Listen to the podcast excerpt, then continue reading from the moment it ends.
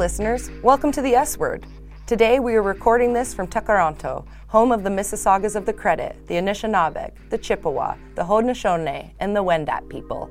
Treaty 13 in Williams Treaty land. And remember, reconciliation means acknowledging genocide and taking action to end colonialism. I'm your host, Megan Christou. And I'm the producer, Amelia Garska. Together, we represent OPSEU SEFPO Young Workers. We are bringing issues that affect young workers to the table to discuss, analyze, and strategize. So, Megan, what's new? What's new? Oh my goodness. Well, this is the first time I've ever done bargaining. So, we've been bargaining since the end of May. Um, we were with the employer for over like three weeks, not like all days of the week, just a few days over three weeks. And uh, we did it all at one of OPSEU's offices, which was nice. So I felt very comfortable and at home.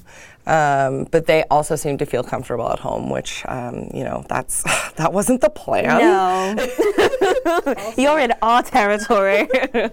but the podcast isn't all about me. The podcast is about other OPSEU young workers.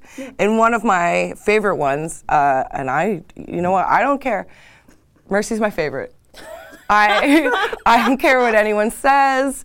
Uh, I got to meet Mercy at I think the land acknowledgement play that uh, yeah. Amelia planned. That, that, was very cool. And I just felt yes. instantly connected. We had uh, I was like, this is someone who would get into trouble with me. Oh yeah, absolutely. I had so much trouble with you. I'm in trouble all the time.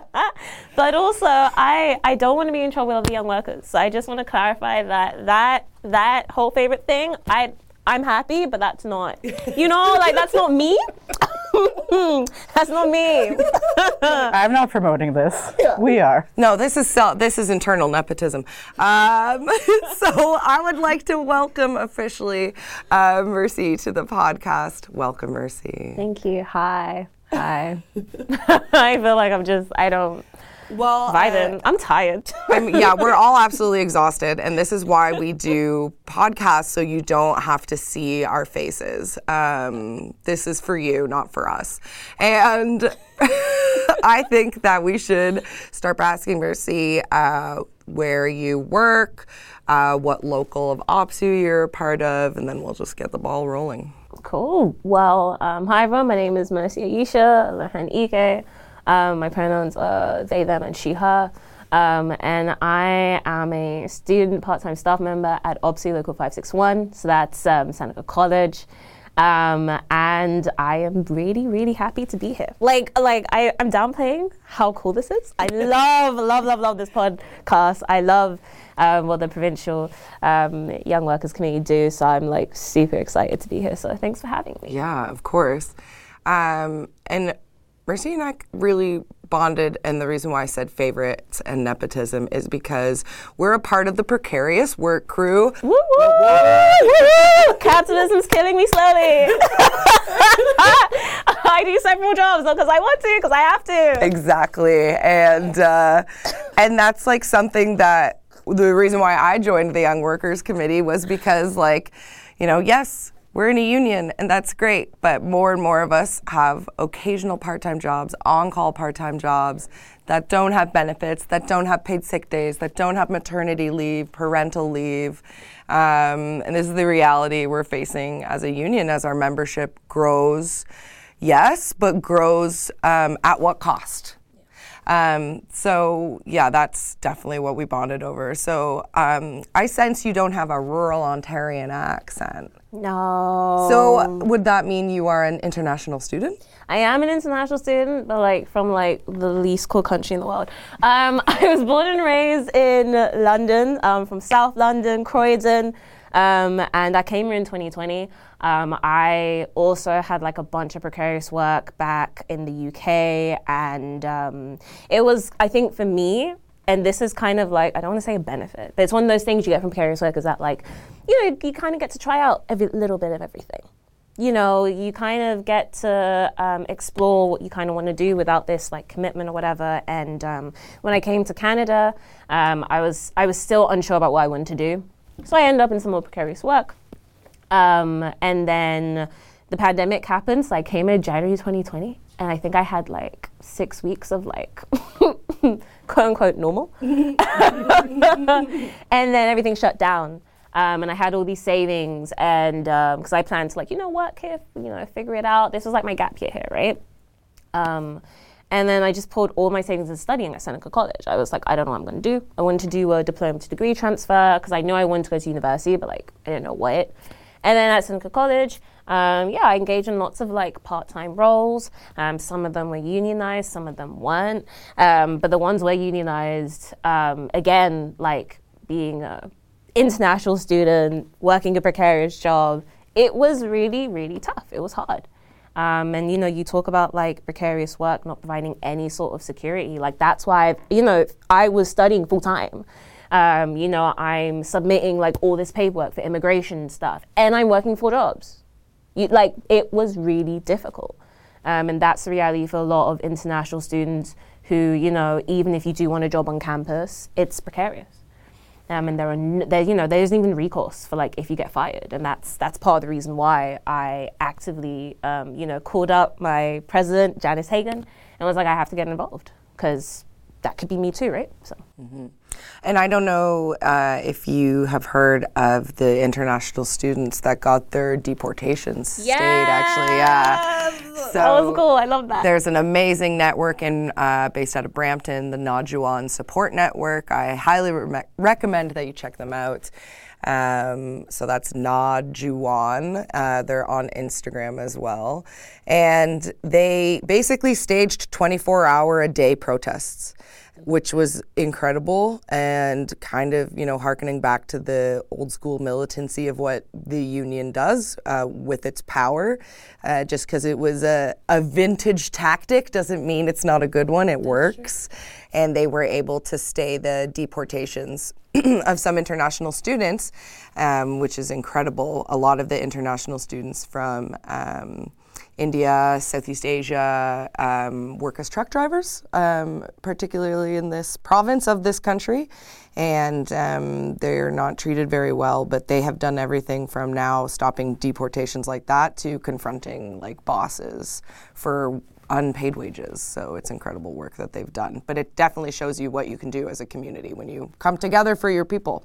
Absolutely. Um, so you uh, are working, studying everything, Seneca College. Do you? Uh, are you done your program? Like, where I'm are you with your studies? I'm graduated. oh my Congratulations. Thank you. goodness. This is amazing. Yes, and I, I am graduating as valedictorian, which has been, I don't know how I did that because I, I didn't think I graduated.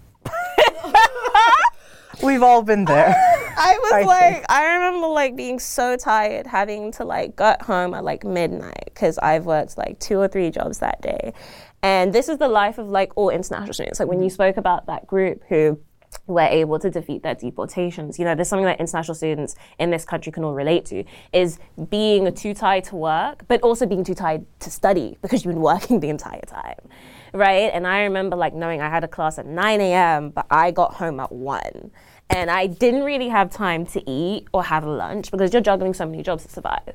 And um, you know, and, and you know, let's face it, like I don't necessarily come from um, you know a country because I'm a British citizen, right? But I don't necessarily want to go back. You know, I want to be here. And we can talk about like you know how important it is, like status for all, right? Especially for you know precarious workers, but also for international students. But it's like besides that, you know, if I'm coming here to study, I'm paying what three to four times as many tuition in tuition fees as domestic students. I should at the very least like be set up for success and not have to break my back so tired like working multiple jobs in order to fulfill my education because I need to pay for it.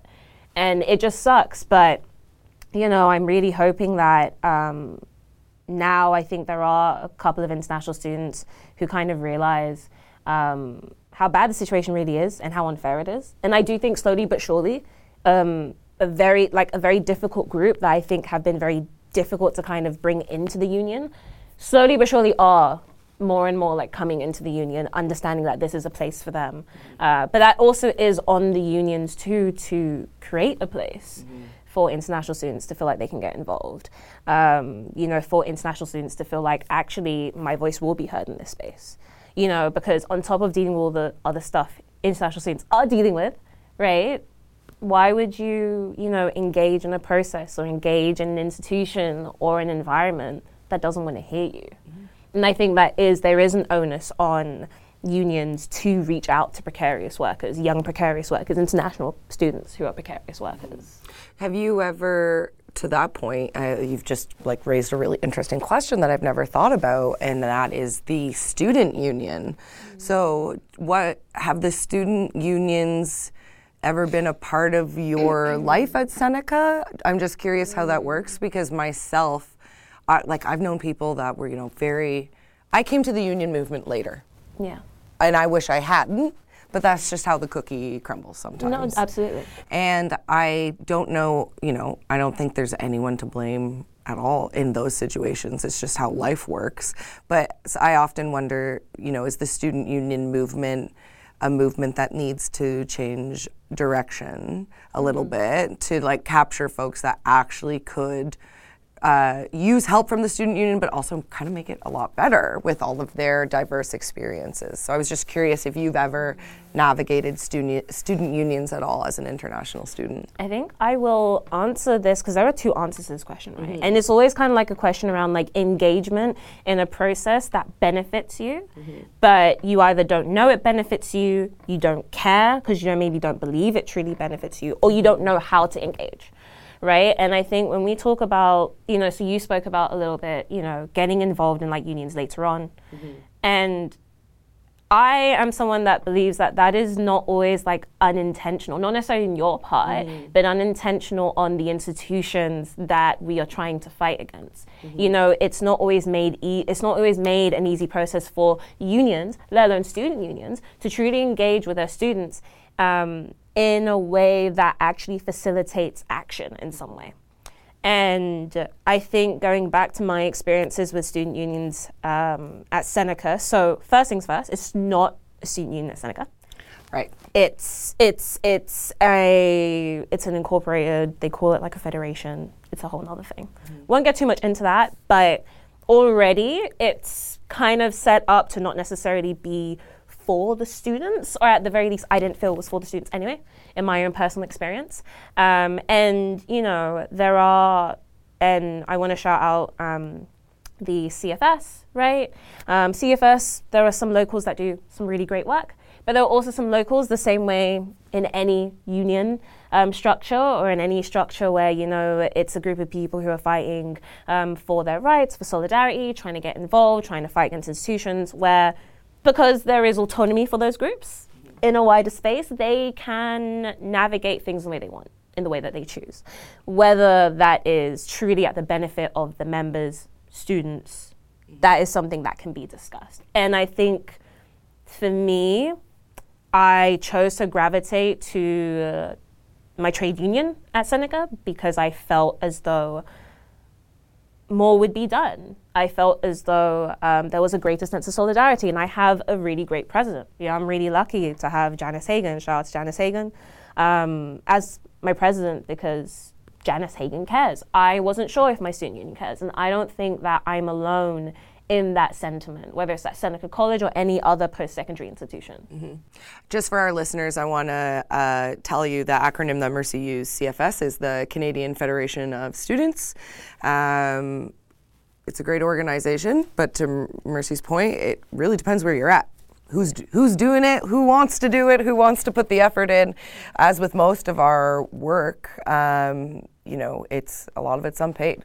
So when you're already precarious and you want to do uh, this amazing activism, that's uh, that's another load on your shoulders. So uh, yeah, it takes a lot. But that's I felt the same way with the student union versus the trade union. Like, and it wasn't. It was only because um, at my union we had a new local president, Interesting. and that's when I was like, now I feel safe And yeah, to explore this. But That's before I Yeah. didn't. Um, uh, shout out to that guy who's now a manager. Oh no! but you know what though? But that, but that, that's that's sometimes what like that's sometimes what happens too, right? Is that you have people in whether student unions or trade unions who are using that as a ladder to really join the institutions that we are meant to be, you know, up against. Yeah. Right? So it's like if you're doing this because this is like another step on the career ladder for you, then how would you ever truly be combative? Would you ever truly like push for the things that need to be pushed for? Probably not, right? And on a side note, just want to clarify that um, the Student Federation at Seneca College is not a part of the CFS. Yeah, it's different. Yes. Yeah. Thank, thank you, Mercy. Yes, but- thank you, but- listeners, for being patient. but also, also, I do think that's a part of the issue too. Yeah. With what's going on in Seneca, but that's stuff that I do know there are, um, you know, other student activists at Seneca who are trying the hardest to push for that. Shout out to those people who know who they are. But like, that's the case for lots of post-secondary institutions, and it kind of goes back to this point that like. I'm supposed to have a student union or a trade union that's supposed to fight for me, but my president wants to be a manager. So when it comes to bargaining, you're not trying to throw punches. You're not trying to actually get wins. You're trying to like not ruffle feathers, and that doesn't benefit me. Yeah. And that's like, I think as young people, that's why we're becoming more and more involved, is I think we're noticing like, like how come this person on my executive is like drinking a glass of wine on the Zoom meeting for the annual general membership meeting and I'm here in my shoebox with my cat screaming at me and like dirty dishes piled and I'm just like voting no. no against ratification. literally. no. Like, Struggling to buy groceries. You're just like the person. I'm always been the person at the workplace who's like, just always vote no. Yes for strike, no for everything else. Yes for strike, no for everything else. Just like constantly being that person. And I'm like, is that why they laid me off for the summer? like, and then you feel like a tinfoil hat conspiracy theorist addict at work, just like running around like, my union activism, it is a problem. I'm on the watch list of management. Like, they're coming for me. Like, But also, that's a badge of honor. That's a badge of like, uh, like. Listen, listen, listen. I I know that my trade union activism at Seneca College definitely, definitely put me on the watch list, and I'm gonna wear that with pride. I'm gonna wear that with pride. I think this is a really good merch opportunity. Yes, I have it Yeah, written one down. Union watch list.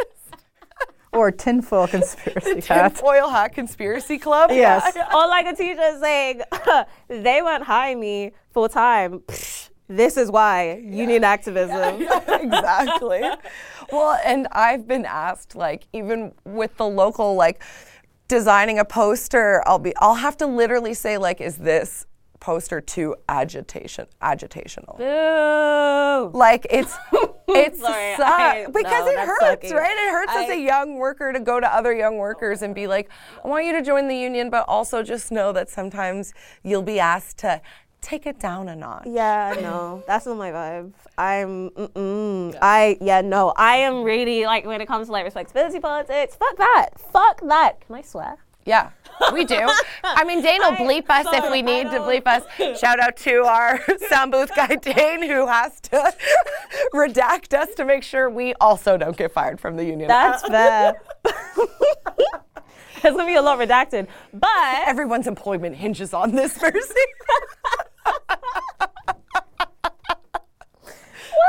Mercy. Um. Okay. Well, I'm gonna like say whatever, yeah. and whatever happens happens. But like, no, look, I don't care about you two. I want you to be around. we'll be fine. Don't you worry. but like, but no, like, fuck that though. Like, I, they're gonna fucking hate you regardless. Yes. Like, am I gonna get benefits and paid sick days if I play nice? No. So why play nice? Exactly. Why play nice? Like, fuck that. And I think that's a big part as well. Like, when we talk about union leadership, you don't push far enough. When we talk about, you know, this bubbling sense of resentment and anger, which is definitely driving increased youth engagement mm. in, you know, leftist spaces, whether it's a trade union or whether it's, you know, now into politics and stuff. It's like sometimes these traditional avenues, whether it be a political party, a student union, or a trade union, they have these people like who are leading them who give too much of a fuck. Like I don't know how to describe it. Like I kind of need you to not give a shit. You know, like I need you to not care about your, you know, your bag or like, you know, your job or your future job prospects because I feel like that's the only way we can really win this fight when people truly let their individualism, you know, to the put put that to the side and let that go and actually choose to be for the collective. Choose, you know, solidarity over their own individual goals or whatever. It's funny that you say that. Uh, Amelia and I are in the washroom at uh, Unifor's uh, sort of educational space, and we're in stalls across from the other side of the washroom. And I, sorry for the women in there, we couldn't stop our conversation. We had to keep having our conversation while we're in the restroom. And I basically said out loud, like, I like. I don't think I'll, I would ever become a manager, even if it meant stability. I'd rather be a grunt for the rest of my life, because like those are my people, and like I would rather be with my people than like navigating a space. And also, when you're a manager, guess what? They can fire you. At least in the union, I can be like grieve, grieve, grieve, grieve. Always be grieving. A B G. Okay. Facts. All right, listeners. Yes. Always be grieving.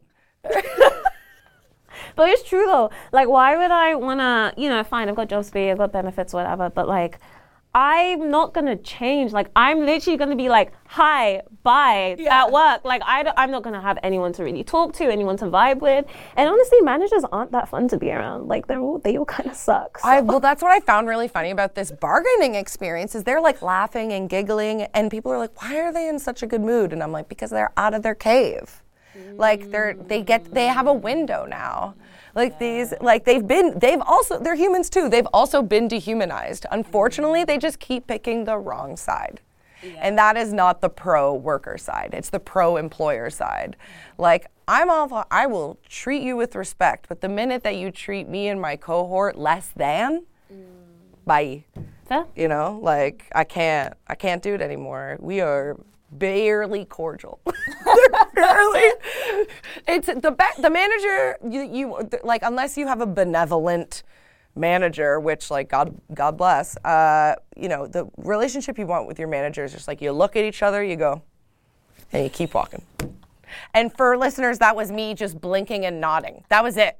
Just a little nod, little little touch of the hat. yeah. That's it. Like a look. That's That's it. all the relationship I, don't- want. Don't talk to don't- me. Yeah, no. Don't look at me. Leave me alone. We do not need to be friends. Unless you're gonna give me full time, go away. Yes. That's where I'm at. That's where I'm at. So you're graduating. You're a superstar genius. You're a valedictorian. I What's- mean, what's superstar next? genius. That's hilarious. Can you uh, leverage that superstar genius? that is that like top of the resume now? Valedictorian. I mean, honestly, I am just happy with about the scholarships that came along with it, because Lord knows I had to pay for that shit, and that shit should have been free. Give me back my money. Run me a check. They're like, and I, it's so funny that you bring that. I mean, that's a whole other discussion that we can branch into is tuition. Yeah. I can't, I think this, it was the same educational experience that uh, Amelia and I got to take this past weekend. We were talking with someone. I said, you know, it's so funny that they keep saying more nurses, more nurses, and yet tuition is still full price. And like, I don't, you know, I is it this hard? Like, no, I wouldn't think so.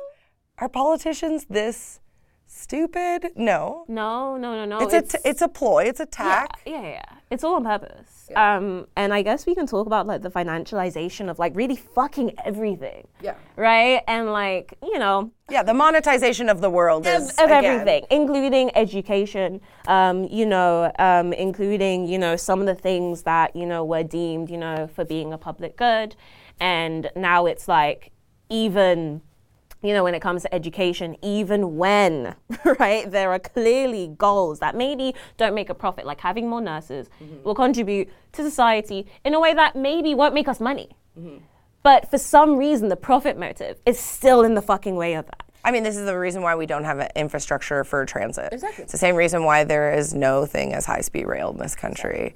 Like, it's if it doesn't generate a profit, then we're not allowed to have it. Basically. But I don't need, I don't want it to, and I don't care for it to. But this is like no, no. But thank you for saying that because it doesn't need to make money to be valuable. The same way human beings don't need to be productive in order to be treated with dignity and respect. Mm-hmm. And that's part of the reason why, like, the trade union movement was something, you know, when I talk about, like, because I have a lot of, like, experience, like, you know, I did lots of organizing and campaigning in the UK, did a lot of organizing campaigning here in Canada. But the reason why I think trade unions have kind of captured my heart in a way that I think other spaces that facilitate action have not is because fundamentally, what I truly believe that trade unions are for, what we all do and care about, is about the fact that, like, we are human beings that deserve to live and work in dignity, period. You know, there is no exception for that, there is no prerequisite for that. And I think we need to get back to that a little bit. You know, we definitely lost it, um, you know, really from, and, and fuck Margaret Thatcher. fuck Margaret Thatcher. I knew you were gonna. I was like, she's gonna say it. We're Margaret in the Thatcher. room with someone from Britain I- who's oh. pro trade union. Oh. There's gonna be oh. a spit on oh. Thatcher's grave moment. Here it is. I'm smoking on Thatcher packs all day. I can't stop. But no, it comes from that time, right? Oh, yeah. Ronald Reagan and Margaret Thatcher, who made the entire world believe, with you know a bunch of other neoliberal theorists, that everything that is valuable, truly valuable, makes a profit. yeah. And it's just fuck that. No, it's crazy. I often wonder, especially in Canada and another so many other countries, like they always love to dance around this excuse, and this is bringing it back to tuition. They always love to use it as an excuse, and yet there are Western nations that do it. And I'm thinking specifically, and I, please don't mistake this as me being like "Mm, Scandinavia. It's the be all. It's not. it's not. It's not. It is not. My partner has family there. They have the exact same issues we do with a different, also disgusting flavor to it. Um, but they do have free tuition. Yeah. And I remember talking with family, uh, we'll, we'll call them the in laws, there in Scandinavia. And the kid really wanted to go to school in the States. And all I could think of is, why? Why? it's free for you here. Stay. Stay. And honestly, it's going to be better for you over time because you're likely going to end up back in your home country working, especially if you're going to the States. Yeah. Really depends what you want to do, I suppose. But I think you know, and the monetization of everything, I think that's why the concept of the career has sort of killed us. Yeah. And that's not to say I love my job. I, I was really lucky. I worked a lot of weird, strange jobs to get to where I am now. Same, bud. Yeah, and I quite like the work I do. Mm. So I try to differentiate. I love the work, but I hate the job Yeah. Yeah. you know like and that's that's a bit of a part of it. Humans naturally we will always do things that are weird and fun and keep us occupied.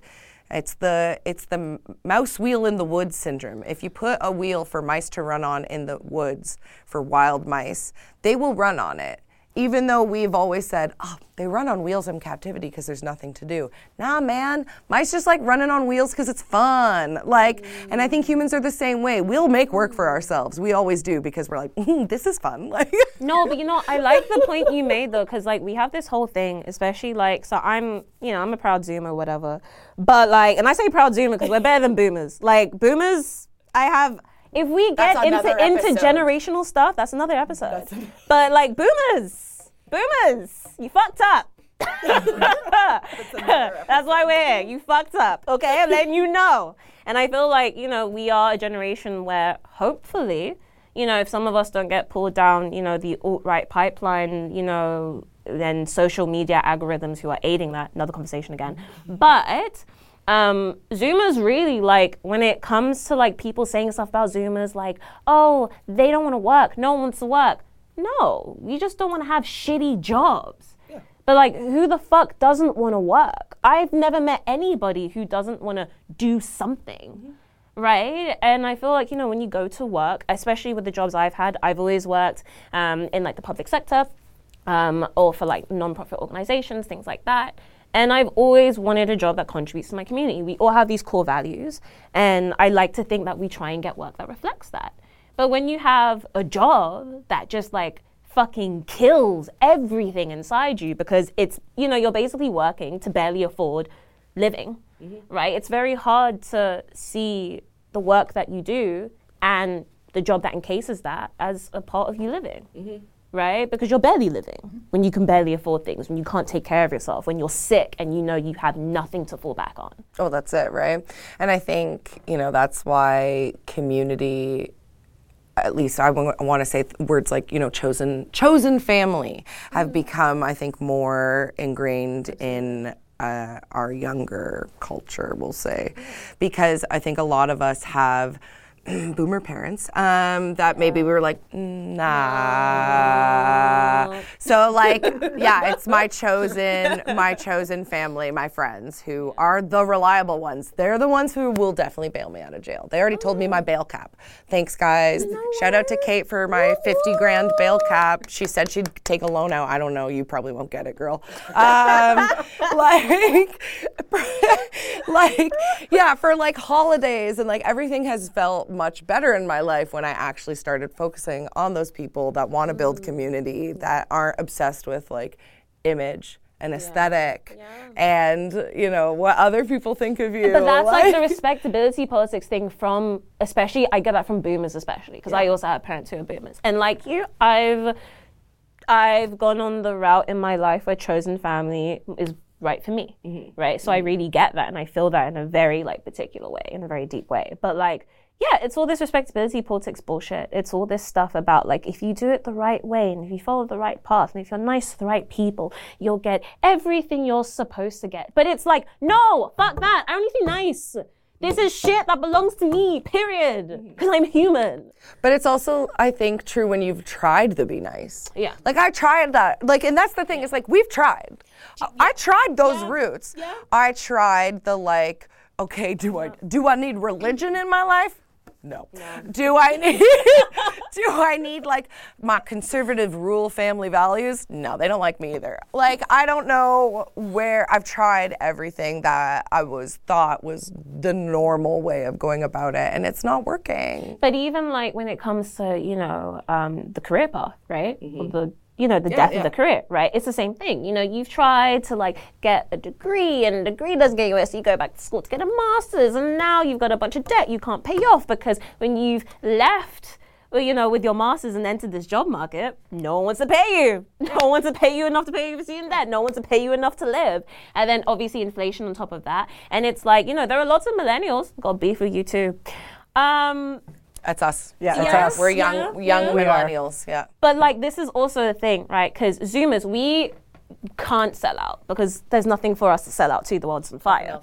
Exactly. But I have this conversation with lots of millennials all the time. And would you truly, and this is a question for you too, would you truly be radicalized if you had the opportunity to sell out? Because let's face it, we were all set up to want to sell out. So I've asked this question to myself a lot, and I think for me, no, because of my inform. I had a really weird childhood. That is like that's a whole. You, we can't get into that. That's another episode. But it basically set me up to be a radical in this yeah, way. you know what? In solidarity with you. with Yeah, that. so yeah, I, I w- yeah. I've thought about that a lot because I think I think I wouldn't have. Like if I was nor if I grew up in a normal way and everything had been handed, I think I would have been like Virginia Woolf, like depressed. Like I would have, you know, had kids that I didn't really want with a man who's like nice to me, but I would have drunk myself and put rocks in my pockets and drowned myself in a river because I'd feel unfulfilled with life. Uh, so that would be my trajectory. But it that's still selling out. Am I fighting for the people at that point? No, I'm like making tea for the neighbors and cucumber sandwiches or something. yeah, and that's like my beef, right? Is that like you know, for millennials, it's like, are you really in this because you don't have a choice? Because Zoomers, like, let's face it, like we're all radicalized because. I think you would have had to be instantly. Yeah. yeah. But it's like for millennials, it's like, you know, even when you have the opportunity to sell out, don't, right? Because mm-hmm. that's the same message I have for boomers. It's like, if you gave a fuck even a little bit more mm. than you actually did, Well, and the things be this Zoomers, the Zoomers also have an international perspective that the millennials started to gain, but never fully um, got to experience, and that is the sort of good and bad parts of the internet. That's true. right? International you- solidarity you, did like, grow. Yeah. You know, like thankfully, I still because I lived rural. I grew up with a landline. I didn't have internet. I didn't have a phone until I was after 18, and that actually probably was really helpful. And I it was great because I couldn't be online bullied if you're not online. That's true. You can be bullied, You know what? which still happened, but not online. Yeah, yeah, yeah, yeah, I mean, I didn't have an Instagram account until I was 19 because I was cyberbullied and bullied in school. So you know what? Yeah. Yeah. But I think you had a bit more of an international perspective that like millennials still were starting to develop, but maybe mm-hmm. hadn't fully grasped yet.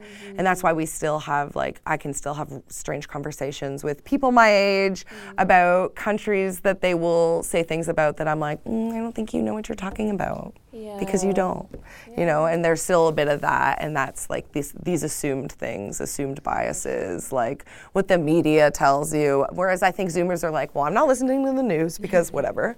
like I'm not like I'm not interested in this anymore. I'm not interested in this, and I think that's the advantages.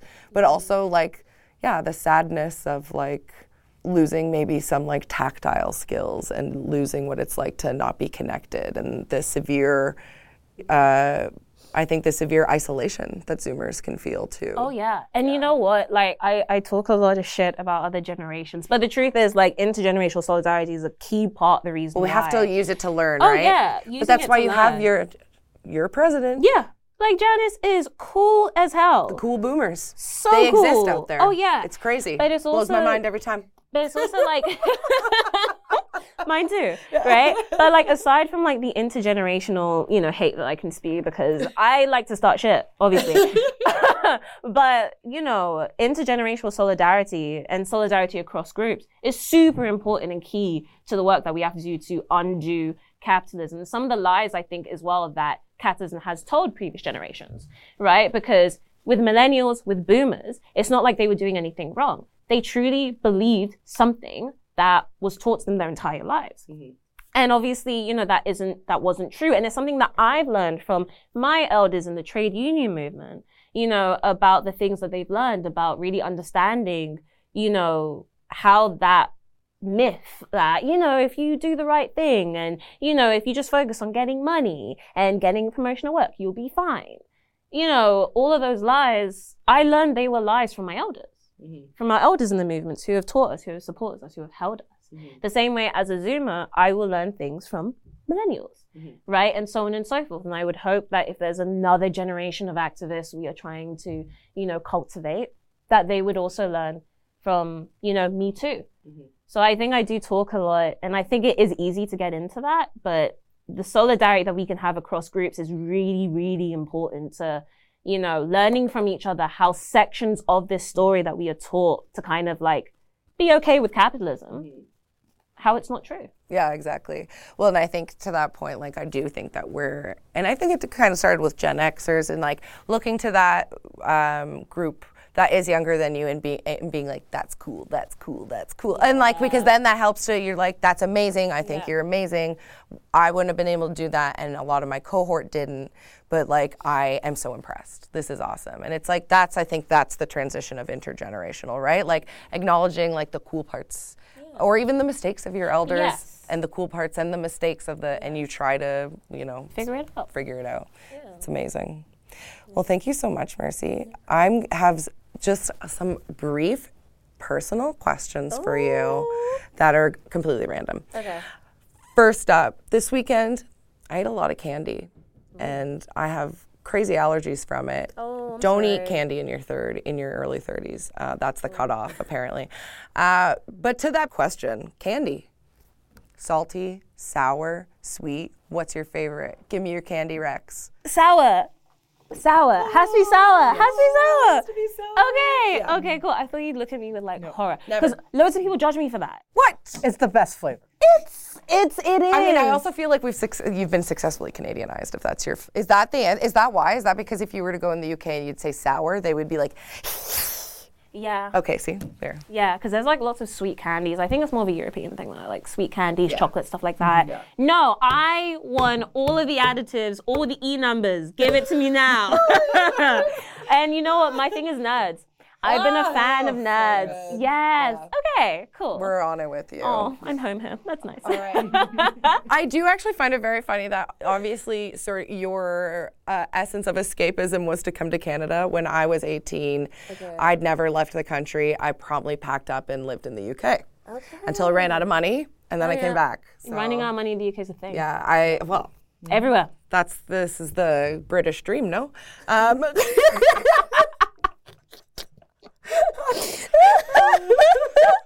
I, I, I. I thought you'd yeah. appreciate that. yeah. Honestly, if if it wasn't funny, I'd cry. Okay, next random question. Well, I'll give you the Ahmad. So Ahmad Gaied, OFL Secretary Treasurer. Shout out to it. he got this question. He got like personal tailored questions. I did some creeping to make those questions happen. I'm mm-hmm. I'm not that creepy because I mean, he, you know, he's a bit older. He's like he's late late millennial. Is he old millennial? Early Gen X. He's cooler than most of his generation. I know that. That's all. He That's might all we be have. an elder millennial. Elder but I have to check the Yeah. years. So he got a hot sauce question. You got a candy question because it was on my mind, to be honest. But his next question you're going to also get, which is read a book, cozy up, or go for a hike, a little adventure. It would be read a book, and I would recommend everybody uh, read Elite Capture uh, by Taiwo Olufemi. Um, it's a great book. Really speaks about um, how important, um, you know, identity politics um, actually is if you actually truly understand the definition of it. Um, so, identity politics was coined by the, uh, I hope I'm saying it right, Combahee River Collective.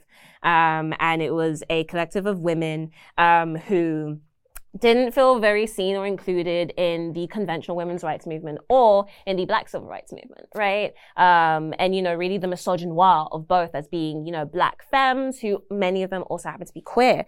Um, so they kind of created um, the Combahee River Collective and they coined the term identity politics, which actually, because it's used very incorrectly nowadays, um, is actually really about um, finding points of solidarity with other people from your lived experience and using your lived experience to really find your politic. And if you do that, then you'll be able to find connections with other folks, right? Because we're all working class, right? We all identify as femme. And, you know, instead of the way it's been used now, which is what um, Elite Capture really talks about, um, is the fact that elites have captured identity politics. And now they're using it to divide us. So I encourage everybody to read that book. It's a great book. Um, and um, there's actually a really good YouTube video uh, briefly explaining um, elite capture. Um, I think it's more more decent union. It's a YouTube channel. More decent union. I could be wrong about that, but it Sounds familiar. yeah, I it's the guy that ran Bernie Sanders' campaign. Yeah, yeah. He created uh, more perfect union. Yeah, yes. Yes. I was going to say, it sounds so close. Yes. And they have a whole series called The Classroom. And um, um, yeah, the author Elite Capture speaks about Elite Capture. So definitely check that out. But it would be a book. Yeah, we'll try to put the, well, not try, we will put the details of that in the show notes um, so you can actually see uh, the spelling of the title and the author's name. Uh, well, now I kind of want to ask, like, oh, I'm like, I bet you have so many recommendations. Oh, yeah. Oh, all right. Any other maybe podcast or YouTube channel recommendations? That's a good. Yes, I love More Perfect Union. Um, I also love uh, shout out to FD Signifier. If I ever met FD Signifier, right, we would have great convos because I just I really really like um, the emphasis on class analysis that FD Signifier does. Um, you know, this is a black man kind of like in the YouTube space um, who has kind of um, he does like really long video essays. So, like we're talking like two hours. Like have time.